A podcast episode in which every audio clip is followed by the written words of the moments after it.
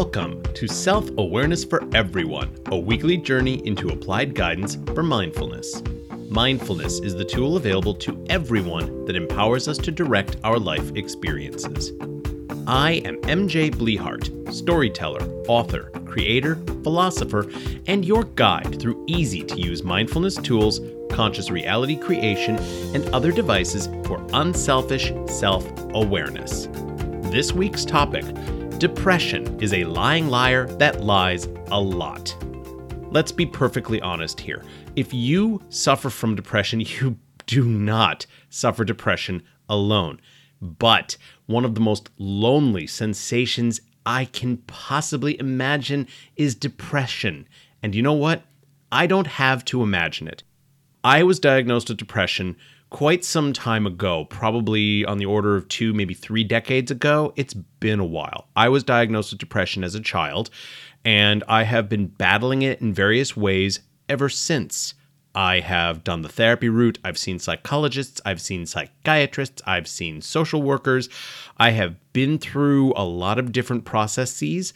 I am on an antidepressant because it helps me maintain my center and keep me balanced. It lets me find my even keel. And yet, today I still deal with depression. This past week has been the first time in quite a few years that I've had a real depressive bout. I've been feeling low, my self worth has been in the gutter, I have felt like nothing I do is right, everything I do is worthless, and that I am not very worthwhile either. For everybody, depression takes a different sensation. And it is something that I think way more people deal with than I think we realize. One of the biggest problems in America today, in particular, is that we still do not address mental and emotional health issues with the kind of attitude that we really should. We still treat them with a degree of shame. We still tend to sweep elements of them under the rug, and we don't talk about them as openly as we should. And I think that that's not good for any of us. It disempowers all of us.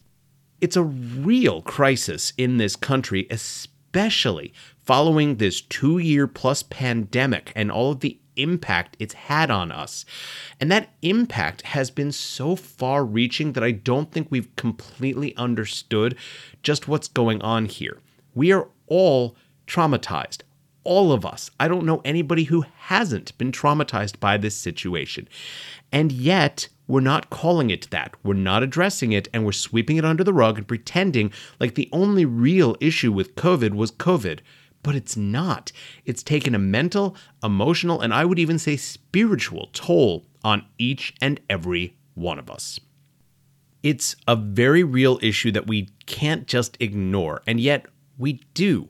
But there's other elements about depression that I think we should talk about because depression really can just soak into your bones and mess you up. And it's incredibly disconcerting. If you have not dealt with depression on a regular basis, and I know that there are lots of people out there who've only had like quick depressive episodes, when it is a diagnosis, when it's clinical, when it's manic, when it's just embedded in your psyche, it tends to take all kinds of different forms and lie to you on a regular basis. It will tell you that you are not good enough, that you are unworthy, that you are undeserving, that the world doesn't need you, that nobody needs you, that all you need to do is roll over and die and it won't matter because nobody will care. Depression is a lying liar and it lies a lot. Depression is not telling you the truth because it feeds on all of your worst fears, all of your worst presumptions, all of your worst beliefs and habits, and everything that you can possibly look to that you see as being wrong. Perspective differs for everyone, and what I see and how I feel depression might not be the way you feel it. My impressions of it might be utterly alien because it manifests in everybody differently.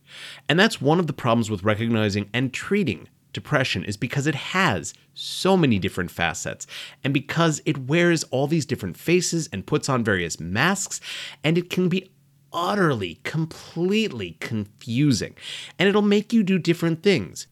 I know that when I've been dealing with a depressive state, I've treated it in various ways. Sometimes I've found myself getting really super easily angry and ragey for no good reason, but things would just set me off and it was ridiculous.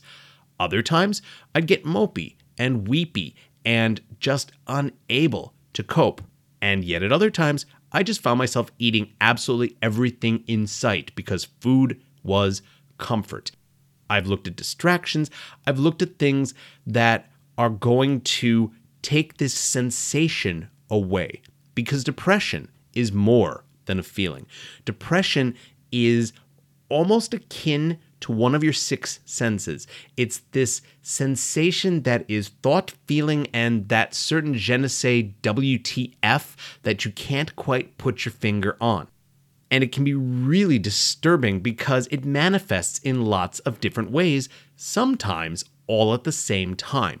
Depression can manifest as anger, sadness, frustration, fear, rage, mania, and just all this uncertainty and an incredible mix. And it differs for each and every one of us, and it differs depending on what set it off if there was a specific trigger.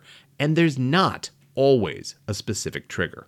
Self awareness is in part about recognizing who, what, where, how, why, and when you are. But it's also recognizing what your emotional and mental and physical and spiritual states are, because those four states are what make up your overall health, wellness, and well being. If you are not self aware of your depression, combating it, working with it, and dealing with it becomes that much more difficult. It's really easy when you're depressed to blame everyone and everything else in the world. It is very, very easy to look at your depression and figure out who, what, why it was caused. And it's not easy to look at depression and figure out what your end of it is. Now, I am not saying, because some people might think this is what I'm saying, that you are responsible for your depression. You're not. This is a mental situation, and you might have a chemical imbalance that's causing it. That's why I'm on an antidepressant, because I know that I need the SSRI reuptake inhibitor or whatever it is. I think that's what it technically is. But I need that drug to help me maintain a virtual status quo. And from that mid level, I'm able to cope with the episodes when they hit and when I start feeling down on myself, when I start questioning whether it's worth it. Don't get me wrong, I'm not suicidal here because I've never been in that position, but that's how far this can go for some people. Depression is this terrible lying liar that lies. And if you're not aware of it, you can't do much about it. This is something that a lot of people add to the general shame of depression. But I'm going to tell you this right now there is no shame in depression. And it's an incredibly important stigma we need to address. And by we, I mean our society needs to address that depression, anxiety, frustration, uncertainty, anything that's a mental health issue, anything that's an emotional health issue, is not shameful. It is natural. We all go through this in some form or other. There is no shame whatsoever in working with any mental illness. And we need to be much more open about this and how pervasive these mental, emotional, and even spiritual issues are and how they impact us. Because ultimately, when you don't address your mental, emotional, and spiritual health, your physical health will likely suffer. It's all part and parcel, it all comes together. If you are emotionally, mentally, and spiritually broken and unable to work with it and fighting it and feeling alone and not doing what you can do to treat it and not taking any actions, it will lead to physical issues heart attacks, strokes, and general stress related injuries have been caused, and this is medically certain, by emotional, mental, and spiritual health issues. And by spiritual, I am not talking about religion. That's a very different animal. I'm talking about faith and belief in yourself, in the universe, in the way you perceive reality. That is what I mean by spiritual health. There is no shame whatsoever in depression. There is no shame whatsoever in any mental illness. They are. You didn't do something wrong. You are not somehow responsible for causing it. Now, once you've realized it, once you have the self awareness of there being a mental health issue, whether it's depression or anything else, now the only onus on you is to choose what to do about it. Because of the stigma attached to mental health issues and depression in particular, or at least that's where my knowledge base is because I don't deal with anxiety or anything other than depression. But because depression is a lying liar that lies a lot, one of the lies it tells you is that you're completely and utterly alone. Nobody knows you, nobody understands you, nobody's going to know you, everybody's going to judge you. You are a screw up, you are a failure. Take your pick. All of these lies are what depression will tell you. And because depression lies to you, it can cause you to become distressed, to not do one of the biggest things you can do, which is ask for help. Because of the stigma attached to depression and all the complexities that are involved in those who experience it, asking for help can be incredibly hard. Now, I'm not talking just professional help, because professional help is huge. And if you can get professional help when you're struggling with depression, that's great. And that might be what's right for you. You might need it. And there is nothing wrong with therapy, whether it's in person, whether it's via a virtual source, because there are some great ones right now, or whatever it is. But I'm also talking about just reaching out to the people who love you to the people who care about you, to your friends, to your family, to those that you trust. This can be easy, and depression, being the lying liar that it is, is going to tell you that nobody wants to hear it, nobody's there for you, and nobody should be bothered with you. Nothing could be further from the truth, okay? The people who care about you, if they really genuinely care for you and about you, are there for you. And asking for help in whatever form it might be can really make a huge difference in combating depression and the lies that it tells you. There are all kinds of options if you don't have people you trust and people that you don't feel comfortable that are in your close circles to talk to and to get help from. There are helplines available that you can call if you are having any kind of a crisis. There are hospitals you can go to and check yourself into if it's absolutely necessary. And there's nothing wrong with it if you need to take that route. The stigma that mental health makes you crazy, that it makes you a terrible person, that it makes you a burden on society is a lie. It is one of the greatest lying lies that depression will tell you. You are not alone. And that's one of the biggest things that self awareness can help you recognize. When your self awareness is there and you feel and see and experience yourself and get to know your inner subconscious beliefs, values, and habits as best you can, you can better see how depression lies to you and you can look for help when you need help. Sometimes the abstract is perfectly fine. There are articles you can read, there are books you can read that might give you ideas, that might give you means that you didn't have to work with it, or maybe new ways to ask for help if you're not sure how to do it.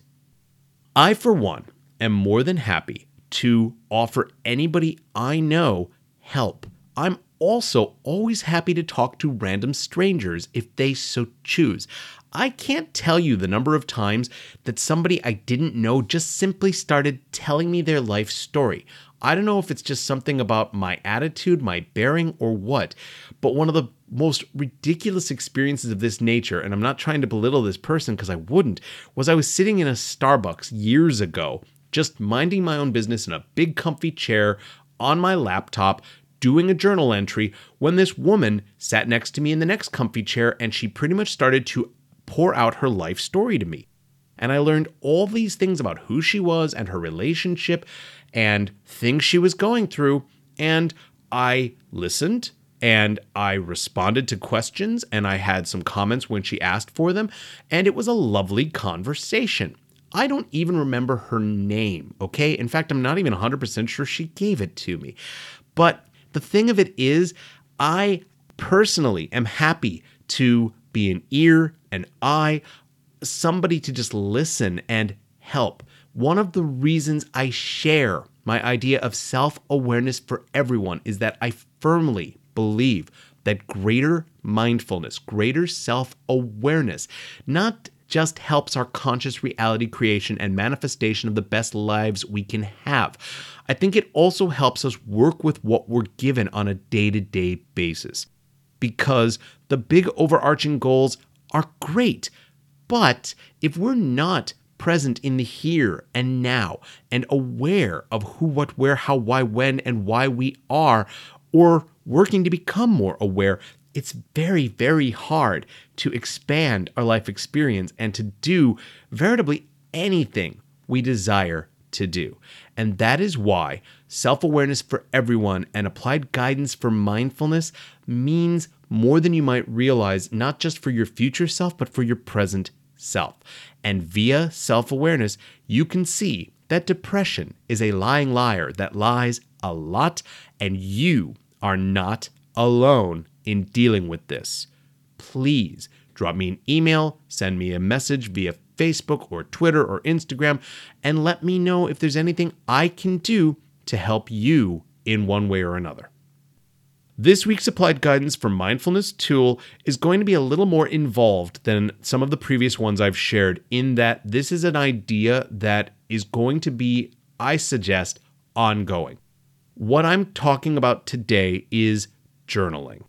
Journaling is an amazing way to clear your mind.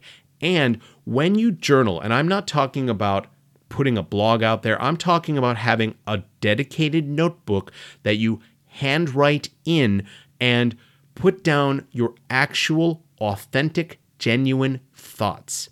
This can be amazingly cathartic. It can help free you of some of the burdens that you carry because it gets it out of your head and puts it somewhere where you can look at it again later and address it maybe at a later time, or you can just put it away and get it out of there and make it go away. Now, you could type this up and save it as a file, but I really recommend doing this as an actual physical journal. It doesn't have to be some sort of fancy notebook, but get your hands on some sort of a booklet you can use. I love just nice blank journals with a good hardcover or something nice like that. Once you've done that, get your notebook and pick a time every day. Let's do five days a week, Monday through Friday to start with. And I want you to take a little bit of time to sit down with a pen at your journal and just write stream of conscious what you are thinking, what and how you are feeling, and anything else that you want to get off your chest, get out of your head, and dump on the page. Here's the thing don't hold back. Don't be afraid of judgment. Nobody else is going to read this. This is for you. Yes, you could choose to share it. I would advise not doing so. This is strictly for you. This is a journal that is your thoughts, feelings, etc. And I think that by journaling, there is an incredible empowerment of being able to say, I feel this way, I am thinking this way, and I need to just get it the hell out of my system and put it somewhere. So, journaling for five days, for you only need five minutes, you can do a whole page. You don't even have to write a whole page, you can write several pages, but the goal should be try to write at least a page every day for five days for two weeks. This could, I'm letting you know now, become a lifetime activity. I've been journaling on and off for 30 years. I started journaling in 1992. I still have old journal books going back there. There have been times where I wasn't doing it daily, I wasn't doing it regularly, but I was doing it. And journaling can be so empowering because it is a way to put your thoughts, feelings, and general senses somewhere outside of yourself. And that can just be incredibly cathartic. And it can help you if you're dealing with any self awareness issues or just generally working to get a handle on being more self aware. Thank you for joining me for Self Awareness for Everyone and sharing in this exploration of applied guidance for mindfulness, conscious reality creation, and employing other tools for optimizing our life experiences. If you have any questions or comments, please email me at author at mjblehart.com. You can follow me via Instagram and Twitter at mjblehart and on Facebook at blehartmj. Thank you to the Pink Kangaroo Podcast Network for hosting my show, and to Mahoney, the creator of my cover art. Check out her Etsy shop, Talia's Inspirations. Please visit my blogs, The Ramblings of the Titanium Dawn, at titaniumdawn.com, my articles at mjblehart.medium.com, and my various published sci fi and fantasy books on Amazon. I hope that you are discovering how self awareness can be found via mindfulness and applied to improve not only your life experience, but maybe that of the people around you. And be mindful that you are worthy and deserving of being the best you that you can be. And know that depression is a lying liar that lies a lot, and you are not alone.